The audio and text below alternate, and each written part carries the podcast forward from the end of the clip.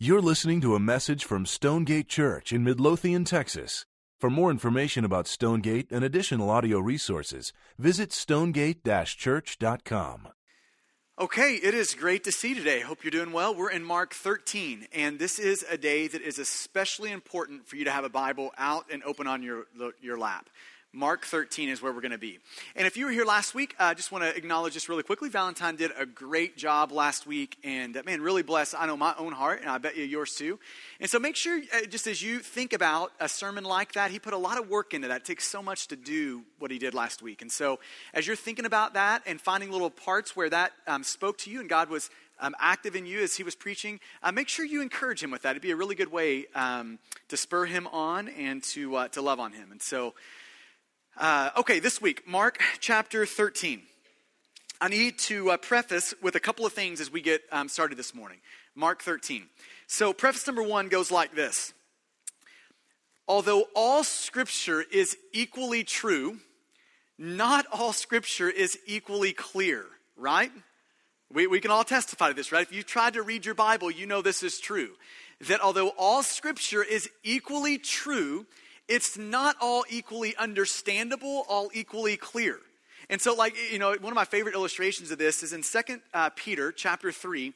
Peter is talking about some of Paul's writings. And Peter's like, listen, I don't know what that guy's writing. That stuff is complicated.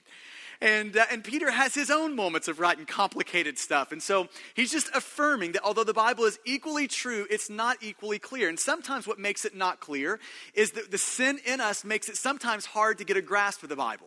That we are fighting against what it is saying, and we don't want it to say what it is saying. And so we can fight against it. At other times, it's just because we are a couple of thousand years removed from the original hearers of the Bible. And so you can just imagine all the cultural things that happen between now and then that make the original intent into that group of hearers hard for us to discern and see. We just have our own 21st century lens. So, for all those ways and, and reasons, sometimes the Bible is not equally clear. Now, if you want to have, like, you know, you've got a poster in your room and, and a chapter of the Bible that would be on the, it's all true but not equally clear, this text in Mark 13 is on the poster. It is the poster child for complicated, hard, um, not clear. It, it is that to a T. And now, secondly, and this is kind of the other preface, um, this introduces us to the, to the topic of eschatology or the study of end times. Now, go ahead and put, you, you can keep your charts, all that stuff in your pocket. You don't need to pull those out.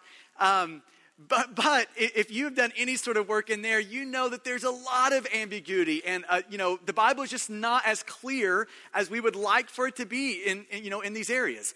And so when it comes to end times things, there are things the Bible is very clear on.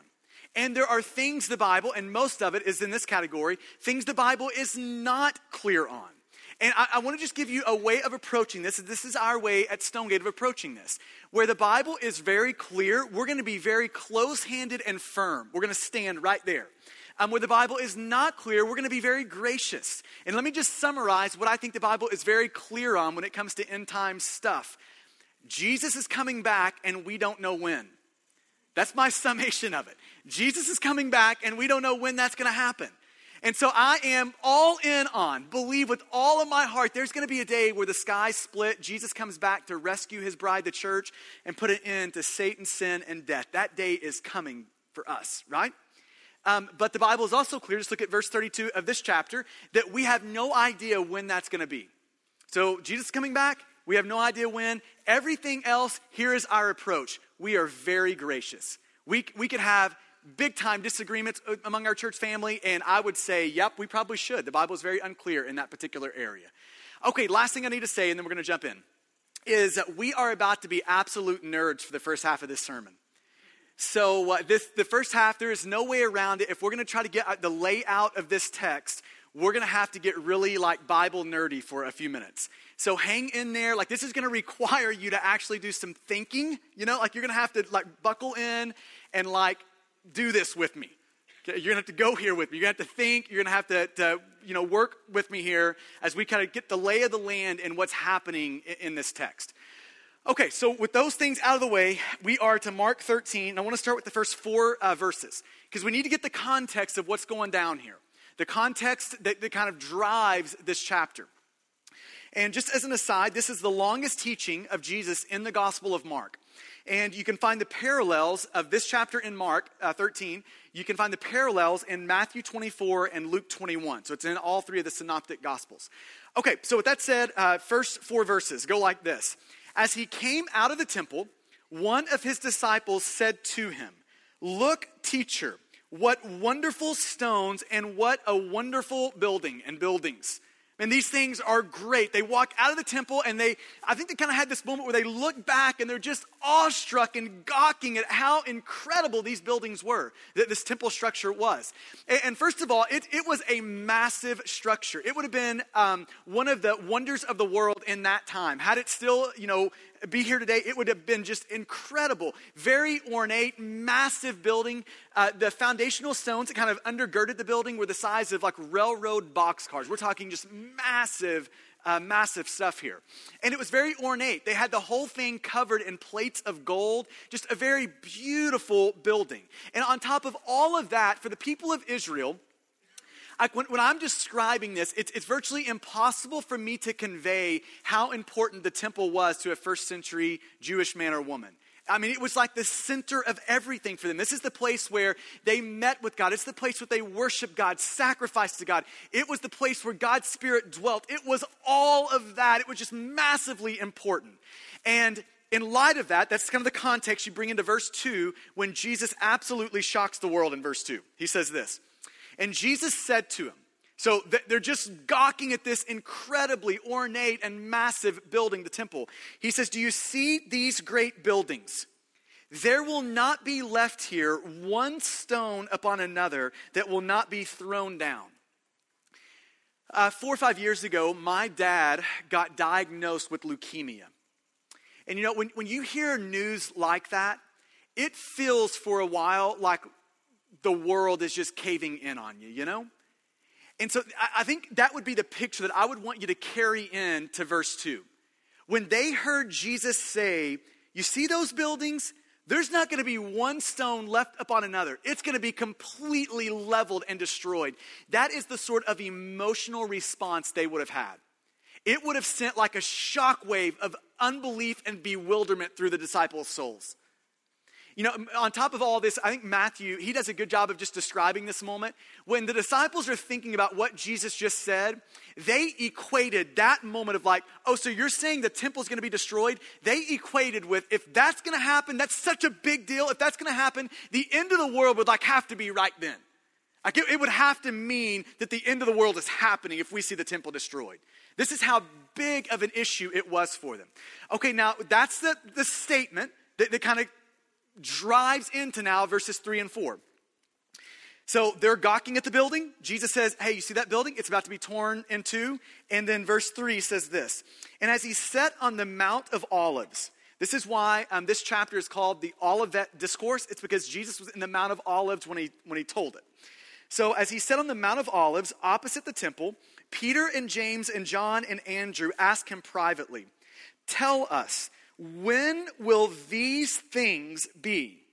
And what will be the sign when all of these things are about to be accomplished? What are these things? He's just said these great buildings are going to be torn down, you know, not one stone left upon another.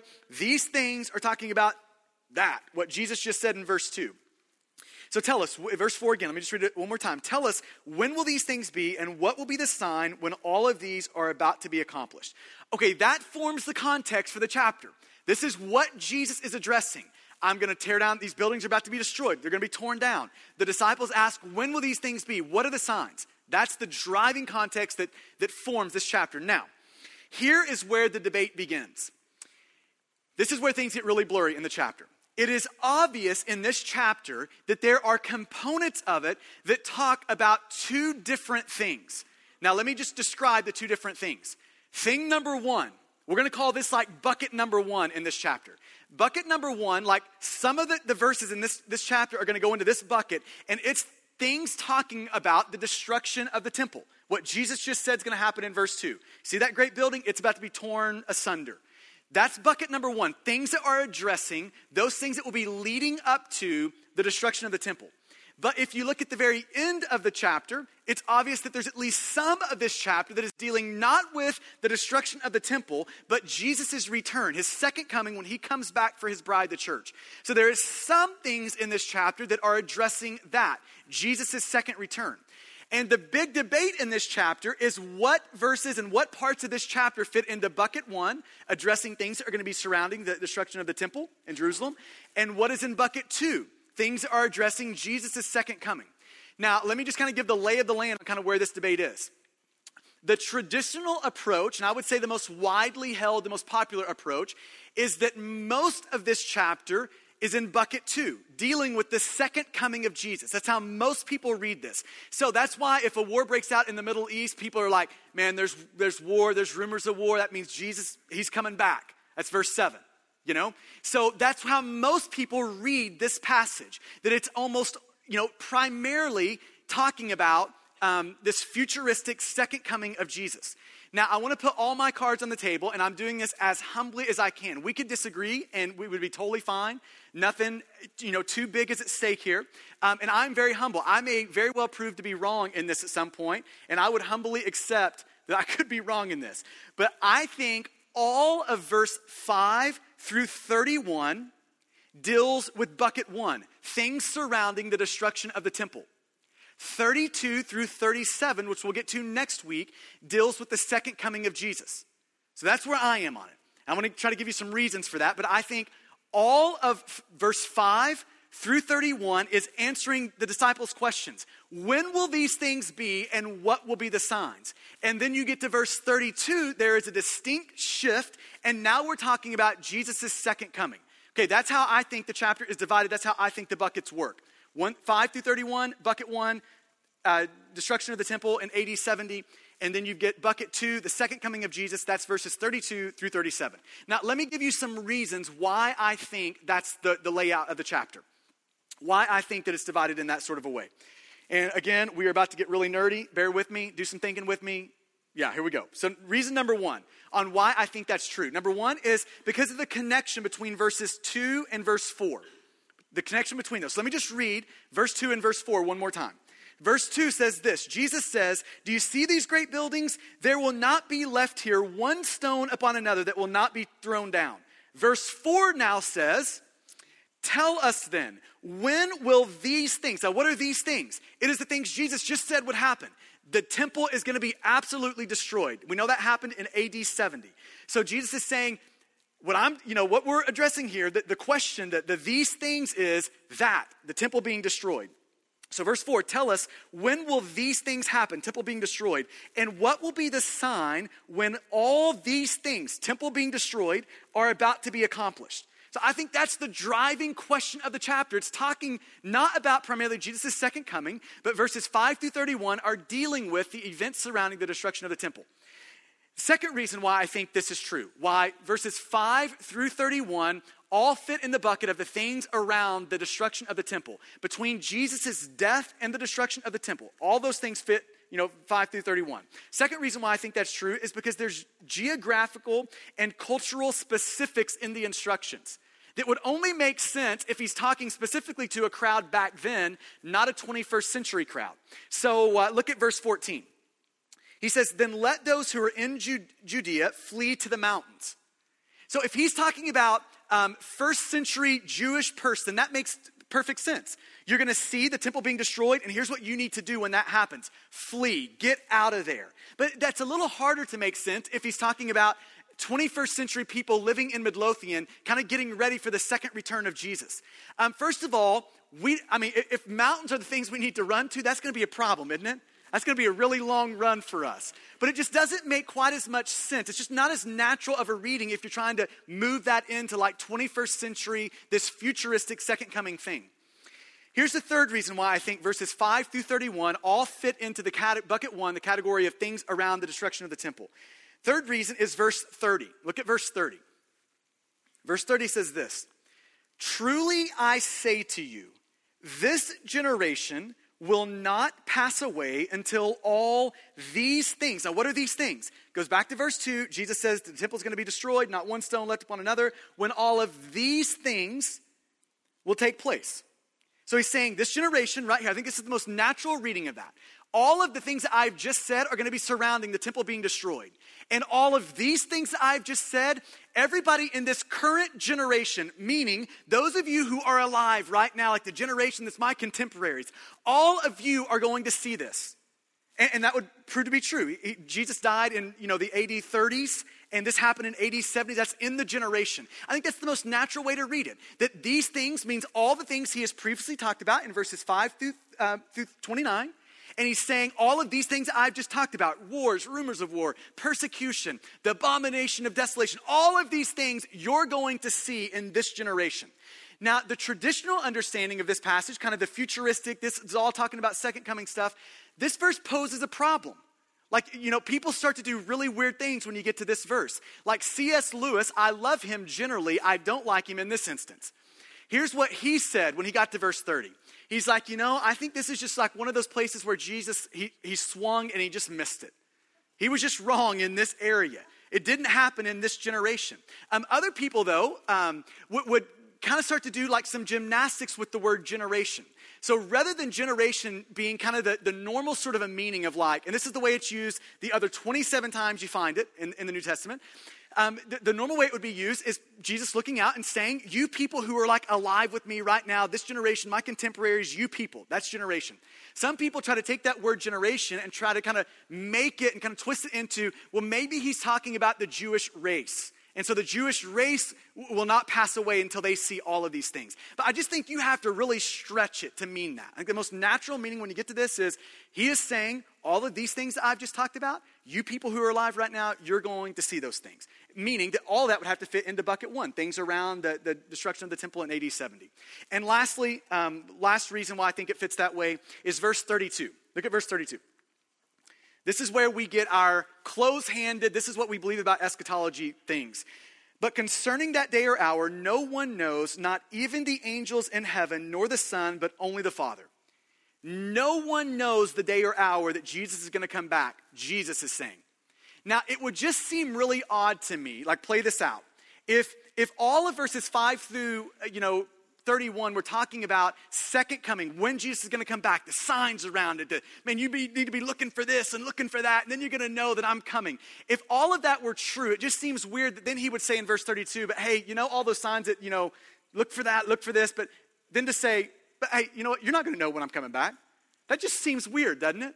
I mean, it would seem weird that he would say, Be looking for all of these sort of signs, and when you see them, then you know. And then in verse 32, say, hey, you know all those signs really. It's, they're really not that, but you're actually going to have no idea when I'm coming back.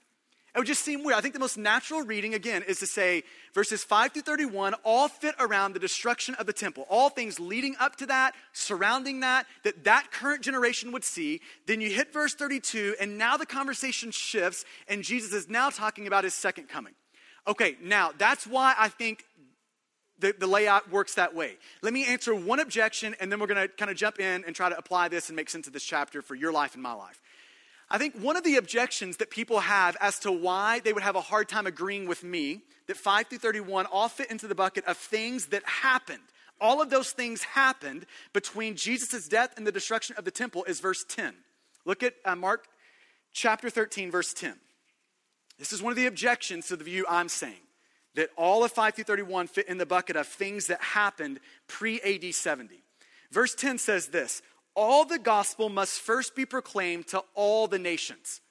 Now, on the surface, that would seem like Jesus is saying that, you know, and, and if you're in kind of that thinking that's in a bucket two category, you're saying that before these things could happen, all the gospel has to be preached to the ends of the earth, like to all the world. Like it's got to get out there. And so there's a there's a you know, an element you could be saying, so there's no way that happened by AD 70, right? Like the gospel did not make it to the ends of the world by AD 70. And let me just go one step further here.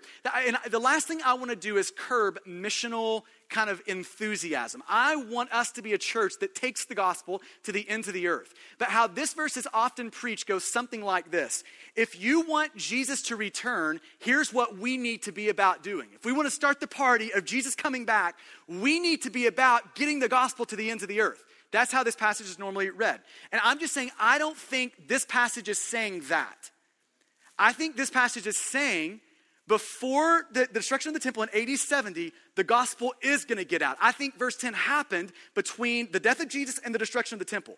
But it begs the question seriously, how? Like, how did the gospel get preached to the entire world when, like, America was still like, yeah, we didn't even know that existed yet. You know, how did that happen? And so let me just kind of give a brief kind of side note and kind of explain why I think I can say that that verse 10 happened pre AD 70. And this is a good moment for us to learn a little more about how do you read the Bible. You can't read the Bible, like, this is the wrong way to read the Bible. It's wrong to read the Bible like this. Let me take my 21st century lens and perspective and now read the Bible through that, interpreting everything through my 21st century lens. That's the, that will get you into deep trouble when you read the Bible. Here's what we've got to do to read the Bible correctly we've got to get to the original intent. That means that when we read a passage like this, we've got to step into the shoes of the original audience and ask the question How would I have just heard and interpreted what it is that Jesus just said? Like when he just said that the gospel's got to get to, the, to all the nations before this thing can go down, how would a first century person interpret that? And, and let me just kind of make us, you know, kind of jump into that. A 21st century or a first century person is not going to hear that verse like you would. See, when we hear that verse, here's what we're thinking. It's got to be to all the nations. That means it's got to get to North America. We got to be down in Australia. We got to get over to Russia and China. We've got to get around like the entire globe world. But ask yourself the question if you're a first century person hearing this, is that the way you would have interpreted and heard that verse? And my answer is no, that's not the way you would have heard that. You don't even know America exists yet. So it's impossible for you to be even thinking in terms of like the world as you, as a 21st century person, would know it. And so if you put yourself in the eyes of, or, you know, the shoes of a first century hearer, I think you would hear this. When Jesus says that the gospel has to be proclaimed to all the nations, you're going to think this. That means it's got to be beyond the borders of our Jewish world. So we're gonna have to get, it's gonna have to reach the Gentiles. And I think that word world or all the nations would mean for you the world that we know. That's like the Roman world. That's like the inhabitable world. That's like the nations surrounding us. That's like the, the area around the Mediterranean Sea that is the world that we know of. Now, I think that is consistent with how the Bible talks about this. Let me give you a couple of illustrations for why I think that. Luke 2 1. This is a really popular Christmas passage. Luke 2 1 goes like this. In those days, a decree went out from Caesar Augustus that all the world should be registered. Now, did he mean people in like North America and people in Australia, all the way over to Russia? And, did he mean that? No. He meant like the people in the inhabitable world, like Roman Empire, like those people that we know of right here. That's all the world. Um, here's another one uh, Acts 11 28. And, when, and uh, one of them, named Agabus, stood up and foretold by the Spirit that there would be a great famine over all the world. Now, did Agabus mean in that moment that that was going to reach Australia and South America, all the way down to like Chile, and it's going to be all over? Is that what he meant? I don't think so. I think he is saying all the world is like the area that we know of around us, that is all the world. Now, let me give you uh, one, one more here Acts 24 5. For we have found this man a plague, one who stirs up riots among the Jews throughout the world and is a ringleader of the sect of the Nazarenes. Again, you're just seeing all the world used in a different way that you and I would use it. They're not using it to describe every country on, you know, the planet. They're using to describe their known world. Now, let me give you some specifics on why I think um, I can say I think Mark 13:10 was accomplished pre the fall of the temple in AD 70. And let me and just listen to how, let me kind of describe how Paul uses and talks about how far the gospel had made it out. Okay, here's how he talks about it. This is Colossians 1:23. Okay, so listen how he talks about how far the gospel had reached by roughly the AD 70. This is Colossians 1. If indeed you continue in the faith, stable and steadfast, not shifting from the hope of the gospel that you heard. So, gospel is the topic, and here's the last phrase which has been proclaimed in all creation under heaven. That's pretty interesting, isn't it? Paul, first century, is saying, hey, this gospel, it's been proclaimed throughout all the nations. It's there. It's every creature under, you know, all it's it's been proclaimed to them. And here's another one in Romans 1 8. Here's how Paul talks about it. He says, First, I thank my God through Jesus Christ for all of you, because your faith is proclaimed in all the world.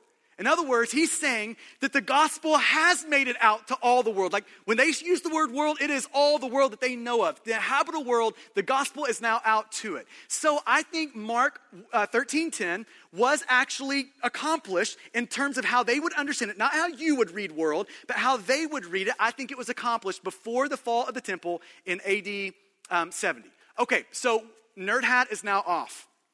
Thank the Lord, right? So, but the, the big point is, I'm saying this. 5 through 31, I think, fits all in the bucket of the things surrounding the fall of the temple AD 70. 32, or 32 through 37, we'll get to next week. That fits in bucket two, second coming. Now, here comes the question that I want to spend the rest of our time with. So, what difference does this make? So, 2 Timothy 3 16 and 17 says, All scripture is profitable. Like, so we, we know that all scripture is true, and we know that sometimes not all scripture is equally clear, but even like the unclear passages, even those, Paul is saying in, in 2 Timothy, those are profitable for us for teaching, rebuke, correcting, and training. There are things that we need to know, even in unclear passages. So, what are the things in this passage that you and I, 21st century, you know, Christians living today, what are the things we need to know? What is God teaching us in this passage? And let me give you three of them. Three things. Number one, the first thing that I think this, this passage is profitable for us to see goes like this that, that you, uh, Christians, so all those who have put your faith in Jesus, you need to know this that Christians can count on chaos. Christians can count on trouble. Christians can count on adversity, trials, tribulation. Christians can count on that. We, we can take that to the bank knowing those things are going to happen. Now, this chapter um, outlines a sampling of those sort of trials and troubles that we might face. So let's just work down through a few of these. So look at verses 5 and 6. We might call this like religious imposters who lead people astray. Verses 5 and 6 say this And Jesus began to say to them, See that no one leads you astray. Many will come in my name, saying, I am he, and they will lead many astray. So he's saying, man, there's going to be religious imposters that give you all sorts of trouble, all sorts of trouble. And if you just start reading through in Acts, you see this actually play out in Acts. All this happened before the fall of the, of the temple in AD 70. Let me just give you a sampling out of the book of Acts. In Acts 5, we're introduced to a guy named uh, Theudas and a guy named Judas the Galilean who both gathered a following around them. And then when they died, the follow, you know, the, their followers kind of dispersed. Um, later on in Acts 8, we have a guy named Simon the magician. Same thing. He, he leads people astray. He draws people to himself, leads them astray. In Acts 13, the false prophet Bar Jesus does the same thing. In Acts 21, an unnamed uh, Egyptian does the same thing. Um, early church historians like Josephus and, and Eusebius, they continually talked about all of these religious imposters claiming to be the next Messiah that, that would lead people astray. And, and Jesus is saying, to them back then and to you and I now, we should expect that sort of a thing. You should expect to turn on the TV and see craziness. You should expect that. Like, this is what he's saying. There is going to be chaos. We live in a fallen world, and as long as we're in a fallen world, there are going to be crazy people out there claiming all sorts of crazy things, trying to get you to follow them. This is, a, this is, this is part of what it means to live in a fallen world, and it's part of what it means to be a Christian in a fallen world. So you've got religious imposters. Then you get to verses 7 and 8, and you get this idea of military um, conflict and just absolute upheaval. Look at verse 7 and 8. And when you hear of, of wars and rumors of wars, do not be alarmed. This must take place, but the end is not yet. For nation will rise against nation and kingdom against kingdom. There will be earthquakes in various places. There will be famines. These are but the beginnings of the birth pains. And all of those things happened before the fall of the temple in AD 70. Um, early church historians talked about this. There was um, a, a, situation in Caesarea where 20,000 Jews were killed. In Alexandria, a moment where 50,000 Jews were killed. In Damascus, a moment where 10,000 Jews were killed. Another historian talks about all the sort of wars that were happening in that moment, that, that all the rumors over here, these people warring, these people warring, all of that happened um, pre AD 70 when the temple fell. All this was leading up to the fall of the temple. And then, and you start reading in Acts, you see these um, upheavals, what we might call, like earthquakes, like famines. We, we read the passage in Acts 11 earlier where Agabus predicted there's going to be a famine throughout the, the entire world. Big time famine. People die, people starve to death. Horrible things, that sort of chaotic thing. And we also have the, the idea of earthquakes in Acts. Do you remember in um, Acts 16 when Paul and Silas are in prison? Do you remember how they got out of prison? An earthquake ripped right through the city. The, the doors just kind of swing open, and here they walk out. But those sort of crazy things were happening. And here's what Jesus is saying to you and I today you can expect that sort of craziness, and you should expect it. We live in a fallen world, so you can expect things like military conflict. You can expect things like earthquakes. You can expect things like famines. You can expect chaotic moments all along the way. He's saying, don't be surprised about that. I'm telling you, those things are going to happen. This is part of what it means to live in a fallen world. Then he goes on, verses 9 through 13, and he talks about persecution. He says, Be on your guard, for they will deliver you over to councils, and you will be beaten in synagogues, and you will stand before governors and kings for my sake to bear witness before me. And the gospel first must be proclaimed to all nations. And when they bring you to trial and deliver you over, do not be anxious beforehand what you will say, but say whatever is given you in that hour. For it is not you who speak, but the Holy Spirit. I just love how Jesus is reminding them in the midst of all sorts of persecution and craziness that the Holy Spirit will be a help to them. Verse 12, and brother will deliver brother over to death, and the father his child, and children will rise against parents and have them put to death. And you will be hated by all for my name's sake, but the one who endures to the end will be saved. And all of those things happened pre AD 70. If you just read through Acts, if you read through Acts like this, just look at the headings like the little section headings, you're to see all of those things come true. You're to see Paul um, drug outside of a city and stoned. You're to see um, Stephen stoned to death. You're to see Paul in prison. You're to see Paul before um, kings and emperors. You're to see Paul before the religious leaders standing trial. You're to see all of those things happen. Now, Jesus is also saying to you and I, you should expect that. If, if you're a Christian in the room, he's saying this you should have in your mind an expectation that I will encounter things like that, that sort of persecution. That should not come as a surprise to any one of us. And, and then he goes on, verses 14 through 23. I'm just going to label it tribulation and trouble. And, and, here's how it goes in verse 14. And by the way, when you read uh, verse 14, you're going to see that there is a change in tone verses 5 through 13, it sounds more like this Hey, you're going to see these things happening, but they're more like birth pains. It's not like delivery time yet. It's not like babies here yet. It's like these are just the leading up things. But then you get to verse 14, he's like, man, these aren't birth pains. There is a baby about to be, this is like delivery time. Like, you know, 5 through 13, the, the, the thing is more like, hey, don't be alarmed, hang in there. When you get to verse 14, it's like, you better run. You, you better get out of there. So watch how it goes in, in verse 14. But when you see the abomination of desolation standing where he ought not to be, let the reader understand. Then let those who are in Judea flee to the mountains. Now, verse 14 begs the question what is the abomination of desolation? Good luck with that right? And so I, will give you my take on what I think is, is happening here. Um, what is the abomination of desolation? So that bar, he is borrowing language from Daniel some 500 years before. And when Daniel uses that language, he is talking about a moment where the temple will be absolutely desecrated and profaned. Okay, that's the context in Daniel. There's going to be a moment where the temple is absolutely made a mockery of. And so it's interesting. Luke adds this little detail in his parallel account to this passage where he says, When you see armies surrounding Jerusalem, you know it's about to happen. So, what I take that to mean is the moment where um, Titus, this Roman general, surrounds Jerusalem and he lays siege to the city. I think that's what he's talking about. When you see that, you know that the destruction of the temple, all the, the, the profaning of it and the desecrating of it, you know that is on the horizon. Then you get to verse 15.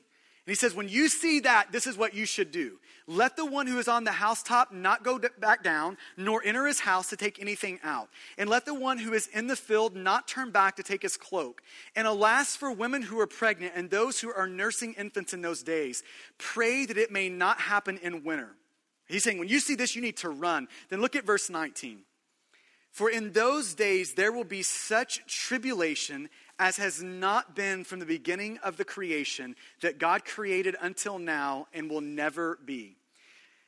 When uh, the, the, Roman emperor, or the, the general Titus, laid siege to Jerusalem, uh, Josephus, in one of his books, uh, he was an early church historian, he, uh, he described in detail the horrific things that were happening inside of Jerusalem as, you know, they're basically being starved out. So he talks about this deep starvation, people dying left and right. Um, so many people dying that they just gave up trying to bury the bodies. They just started dumping the bodies over the wall outside the city. Just horrible. People were resorting to cannibalism. Uh, there's even stories that he talks about where parents are eating their kids. It's that desperate and just dark of, of days. It's that, it's that bad.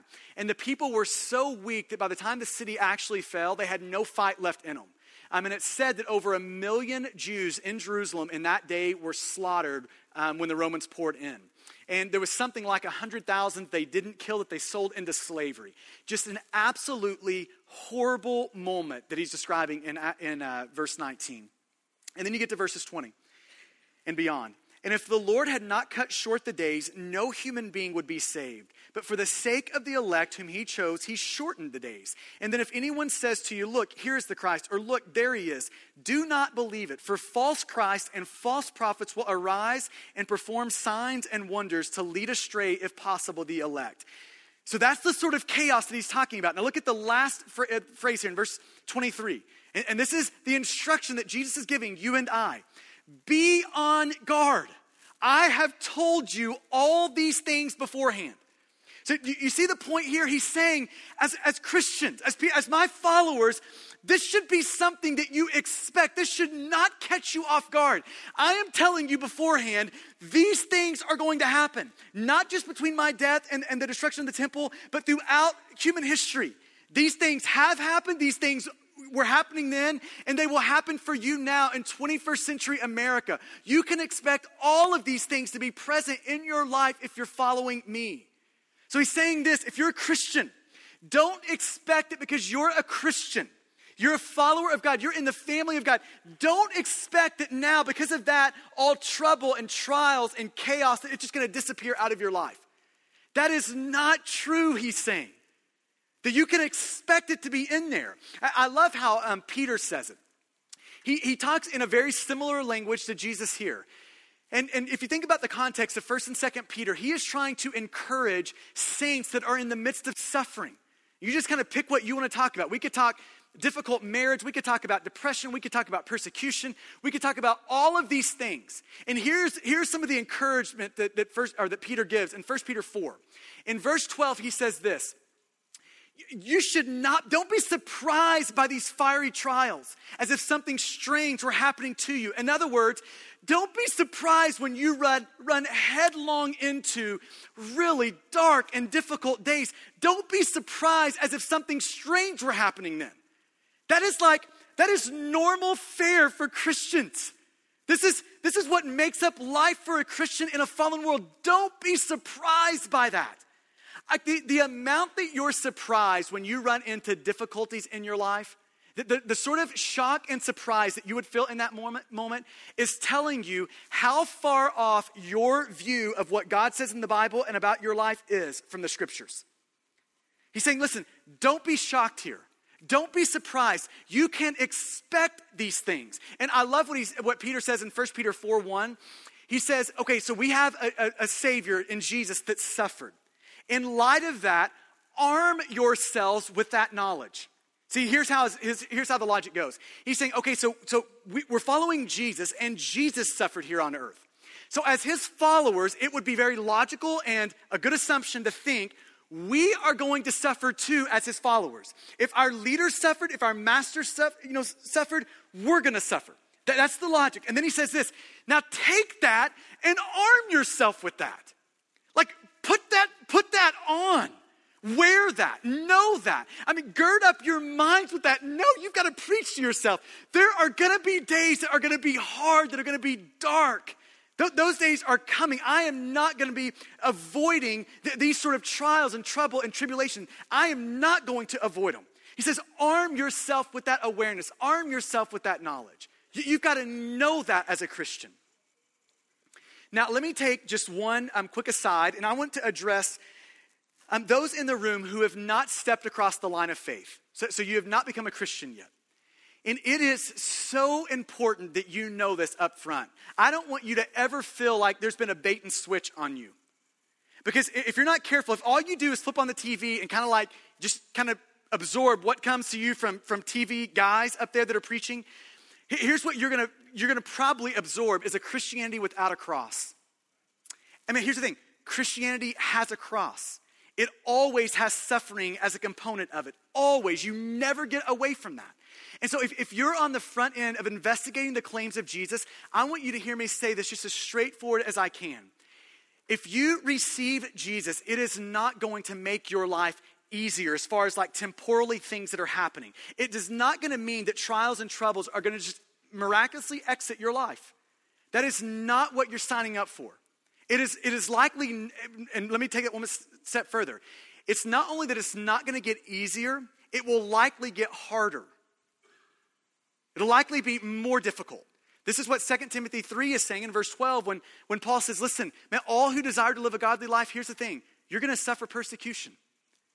Like, this is why Jesus says in Mark 8, if you want to follow me, there's actually a cross that means you're going to have an encounter suffering along the way of that. That those days are coming for you. Now, that begs the question if, if I'm saying that it's, you know, you receiving Jesus is actually not going to make your life easier, it's probably going to make your life actually harder in some ways.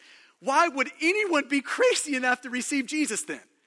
I mean, what is wrong with you in the room? I can just picture that question being asked if you're a person that's investigating Jesus in here. So let me give you the answer to that. Why is it that I would still, in light of saying that you receive Jesus, it's probably going to get harder, not easier? Why would I still say you should still receive Jesus? Answer. I love how one pastor answers it. Here's how he addresses that question. The answer is that the greatest human needs are not to live long on the earth and be comfortable. We all know that? The biggest need in your life is not to have a long life and to be comfortable all of your life. The biggest human needs are how to have sins forgiven and overcome our separation from God and live forever with happiness in His presence instead of living forever in misery in hell. That's the most important thing. So, why is it that I would still say Receive Jesus like today. Like, don't wait another day. Receive, even knowing that it's going to make some things in your life harder. Why? Because the most important thing in the world, the biggest need that you have, is to have your sins forgiven.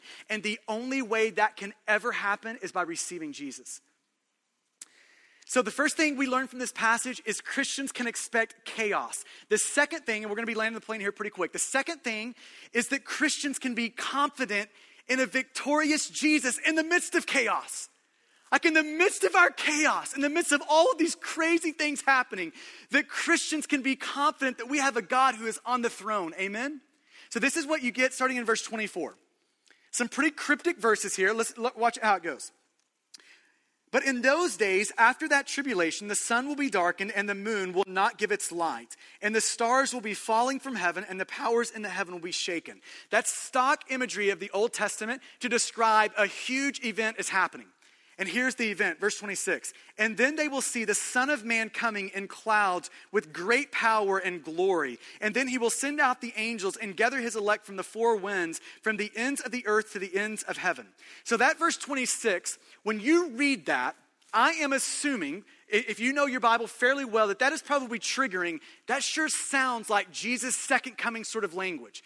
But I want to make the case for I don't think that is second coming language. I think that is what happened between AD, you know, roughly 37, between the death of Jesus and the destruction of the temple. Now, so what, what is happening in verse 26? This idea of, of Jesus coming on the, the clouds, that, that language. That language goes right back to Daniel again, Daniel chapter 7. So I want you to put yourself in the, in the shoes of a first century hearer and listen to the connection a first century Jewish man or woman would have made to Daniel 7. Now listen to what Daniel 7 says. This will be on the screen for you. Daniel 7 says this I saw in the night visions, and behold, with the clouds of heaven, look at the similar language. With the clouds of heaven, there came one like a son of man. Do You see the similarities there? With the cloud of heaven, there came one like the Son of Man. And he came to the Ancient of Days, to God Almighty, and was presented before God, the Father. And to him, the Son of Man who was coming on the clouds, to him was given dominion and authority and glory and, and, and the kingdom. And all peoples, nations, and languages should serve him. His dominion is an everlasting dominion, which shall not pass away, and his kingdom one that should not be destroyed. See, here's what I think Daniel is talking about. I don't think Daniel is talking about second coming where Jesus, like, you know, comes back. I think he's talking about this Jesus, so think about what happens in the book of Mark. Jesus is stripped naked, he's humiliated in front of his creation. He allows his own creation to crucify him on a cross. It is humble Jesus. That's what we get in the picture of Mark. But then Jesus dies. Then he is resurrected from the dead. And resurrected Jesus isn't just humble Jesus, he is victorious Jesus. Resurrected Jesus is the Jesus that ascends to heaven at the right hand of God the Father. And I think this is what Daniel 7 and this passage in, in, verse 26 is talking about. It's Jesus ascending to the right hand of God the Father, where he gets his dominion, where he gets all the glory, where the kingdom is now his and he has set it up. I think that's what's happening. It is this picture of Jesus, the resurrected Jesus, being enthroned at the right hand of God the Father, and everyone and everything submitting to King Jesus. That's the picture. Now, think about just how this applies. Let's push this down to our life. He's using that picture to comfort Christians who are in a chaotic season. Think crazy things are happening. And he's saying, here's what you need to endure and be faithful in the midst of craziness and chaos. You need to know this about God He is sovereign. You need to know this about Jesus He is sitting on the throne. You need to know this about your suffering. Every part of your suffering is under the sovereignty of God. There will never be one iota of trial and trouble enter into your life apart from it being on the leash of God, where God directs it. It'll never go any further than God wants it to go. It'll never go to the right if God doesn't want it to go to the right. It'll never go to the left if God doesn't want it to go to the left. He is sovereign over every piece of suffering that we are enduring. And in that moment where it feels like the, you know, the floor is just fallen out from underneath us. Jesus is saying, This is what you need to know in that moment. I am sovereign, in particular over your suffering. I'm sovereign even over that. And part of me being sovereign, you know, even over that, doesn't just mean that it's on my leash, that suffering that's entered into your life. It also means that I will take every bit of trial and trouble in your life and I will turn it ultimately into your eternal triumph. This is what it means to know that God is sovereign in suffering. Now, the truth is, there are many of us in the room right now. I just want to have a very pastoral moment here where you are in the throes of just hard, difficult, just a, I mean, just a gut wrenching season of life. And the point of this passage is to help you endure that. The, the point, the take home is to help you be faithful in the midst of that.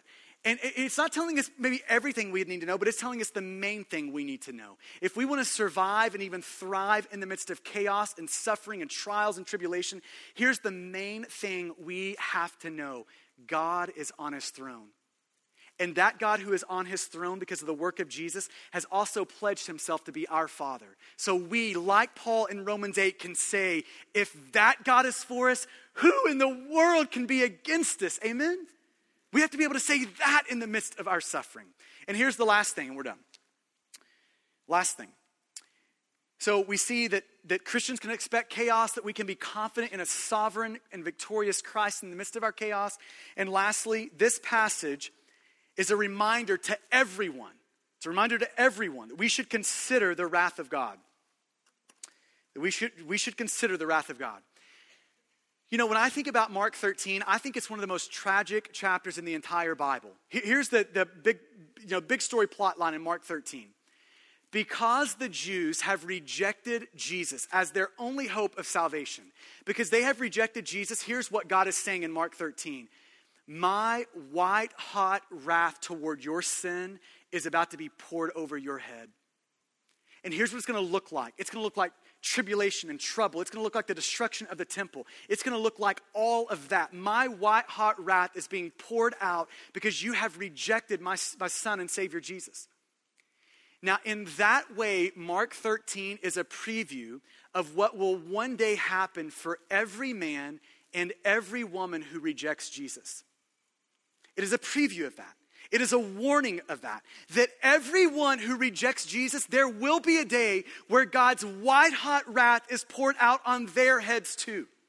I, was reading John uh, 3:36 this week, and I think it just summarizes the intensity and just the, the anguish that is Mark 13. In John 3:36 Jesus says this, whoever believes in the Son has eternal life. If you receive the Son, if you trust in the Son, you have eternal life. But whoever does not obey the Son, who rejects the Son, who says no to Jesus, shall not see life. Last phrase, but the wrath of God remains on him. Now look at me right in the eye. The absolute worst thing that could ever be said to you is this the wrath of God remains on you. Look at me. That's the worst thing that could ever be said. That the wrath of God remains on you. That this white hot, unrelenting, just soul crunching wrath of God remains on you. That's the worst thing that could ever be said about you. It's the worst thing ever. It's the most terrifying news in the universe. It's the worst news of the universe. But here is what makes the good news of the gospel so good. It's that that wrath of God doesn't have to remain on you. It does, pre Jesus, it does remain on us. Pre Jesus, before we receive Jesus, it's on every human being. Post Jesus, us trusting Jesus, surrendering to Jesus, the great news of the gospel is that it stops God's wrath from coming toward us. See, if you, if you want the gospel in four words, here is the good news of Jesus Jesus in your place. That's the good news of the gospel. Now, think about how the rest of Mark is going to end over the next few chapters. Jesus is going to be stripped naked. He's going to be humiliated. He's going to be mocked. He's going to be beaten. And he's going to be nailed to a cross. And on that cross, Jesus' white hot wrath over your sin and over my sin is poured onto Jesus, absolutely crushing him. And here's the great news for all those who receive Jesus, guess what? Jesus takes your wrath, now you get Jesus' welcome. For all those who don't receive Jesus, you get his wrath. And here's, here's the great news of the gospel you don't have to. I, the, the, good news of the gospel is there's a wide open invitation for you, for everyone in the room this morning, not to have wrath, but to have welcome. See, if you just want a bottom shelf, the big question of the Bible, the big question of the Bible goes like this Do you want Jesus or do you want wrath? And the great news of the Bible is, is God has freely given Jesus to you. So, can I just plead with everyone in the room this morning take Jesus, not wrath? Amen? Let's pray together.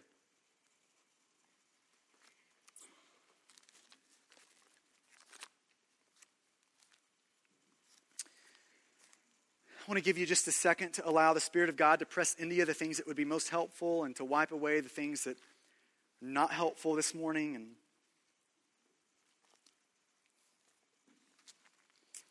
And first and foremost, just to those in the room who, who you know you have not received Jesus, you know there's never been a point where you have put your faith in Jesus, held up your life, and said, God, save me. I'm trusting Jesus. Save me. The truth is, Mark 13 is a vivid reminder that apart from you receiving Jesus, the wrath of God remains on you.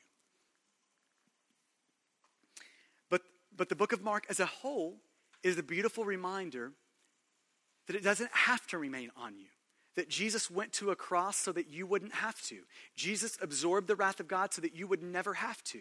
He drank the wrath of God to the last drop so you would never have to. So I want to plead with those in the room who you've never received Jesus this is your morning. And hold up your life and say, God, save me. And repent from your sin. Turn to Jesus. And the great news of the Bible is God stands so ready and so willing to do just that. For the rest of us in the room that you're a son or daughter of God now. You're in the family of God.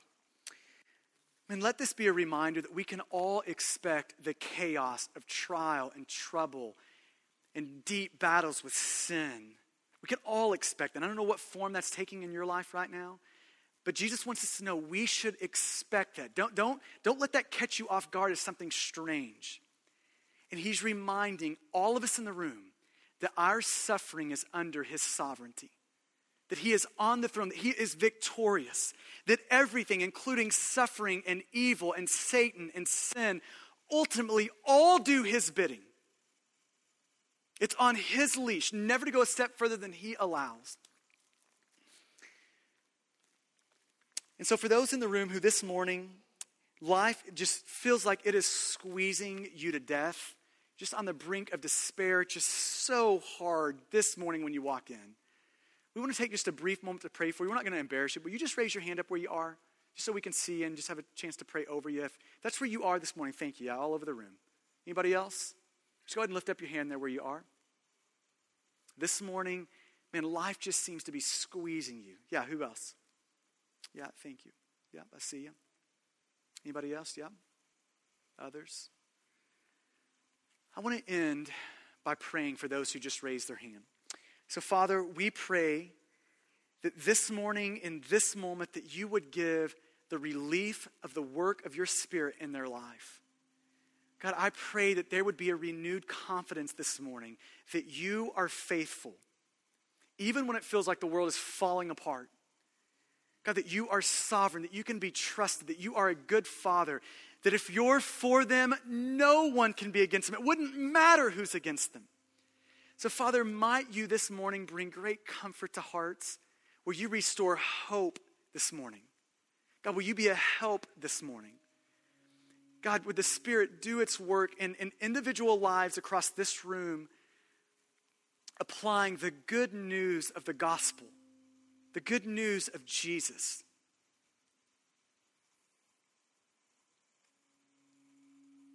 And God, I pray that even as we sing this last song, that there might be a rising confidence in each of us in the room that you are stronger. You're stronger than Satan. You're stronger than, than sin. You're stronger than death. You're stronger than depression. You're stronger than, than marriages that are in crisis. You're stronger than, than everything. You're stronger. God, help us believe that. It's in your good name we ask it. Amen. Why don't you stand with me as we sing? Thank you for listening to this message from Stonegate Church, located in Midlothian, Texas. For service times, additional audio and study resources, as well as information about our church, please visit us at stonegate-church.com.